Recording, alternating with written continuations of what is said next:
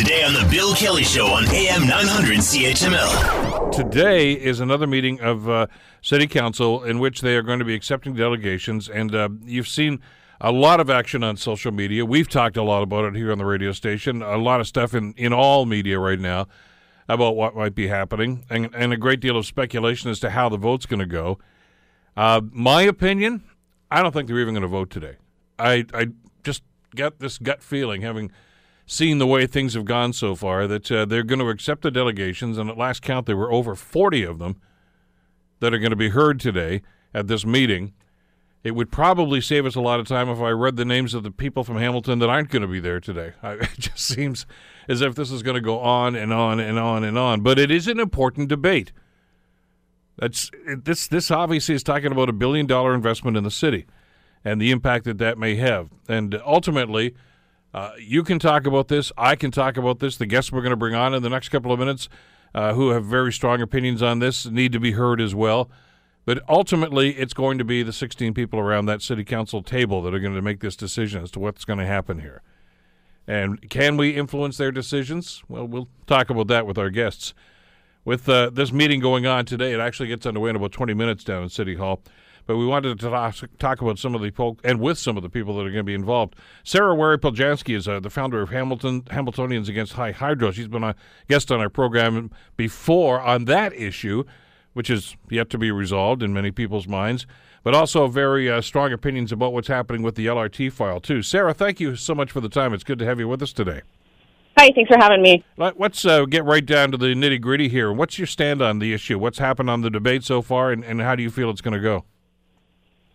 Um, I don't know. See, I'm I'm not for it. I'm not how some people. I don't like the term anti LRT because I'm for public transit. I just don't believe in this project for the city.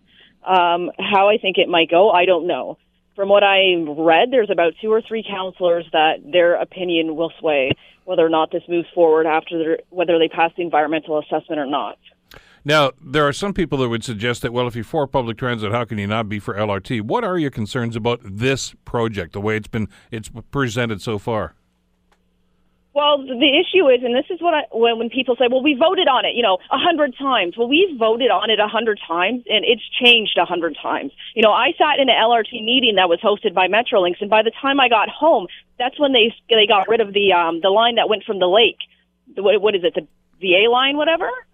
Um, well, they call it the spur line, yeah, down to uh, down, line, yeah, down to you the know what I mean. So yeah. I, I literally was sitting in a meeting asking questions, and you know, no, this is a go. We this money is there, yada yada. By the time I got home, the CBC had announced, you know, that thing was canceled. You know, it was supposed to go to the mall, that's been canceled. So all of these votes that everyone says, you know, we voted on it, yeah, but it's changed. If I go into an agreement to purchase a home, and every time I meet my builder, they say, you know what, we're going to go instead of two bathrooms, you're going to get one. Okay, well, I'm going to have to reconsider. Do I want this house? You know, next time. Well, instead of your living room being, you know, 20 by 30, it's now 12 by 10. You know, every time these changes are made, to me, that means you can change your mind.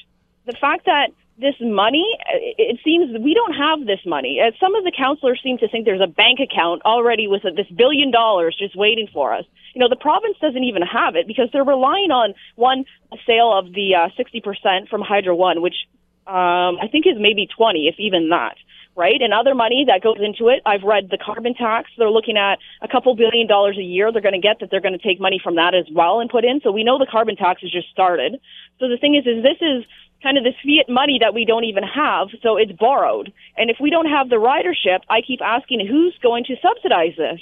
Is it going to be subsidized through my property taxes? Is it going to cost more to ride the bus? If it's going to cost more, and we're saying this bus is for students, you know, marginalized residents that have, you know, a low income and things such as this, how is this helping them? To me, it's an aesthetic thing. Instead of riding the bus, they want to train because it sounds good, right? It's a status thing. It's no longer about public transit. For some people, it's a prestige. It's you know what I mean? Oh, we've got this LRT, but yeah, we've got this LRT, but now if people can't afford to ride it, if property taxes are going up, you know, you're hurting the city economically because we now have to take money that we could be using in other areas to fund this train.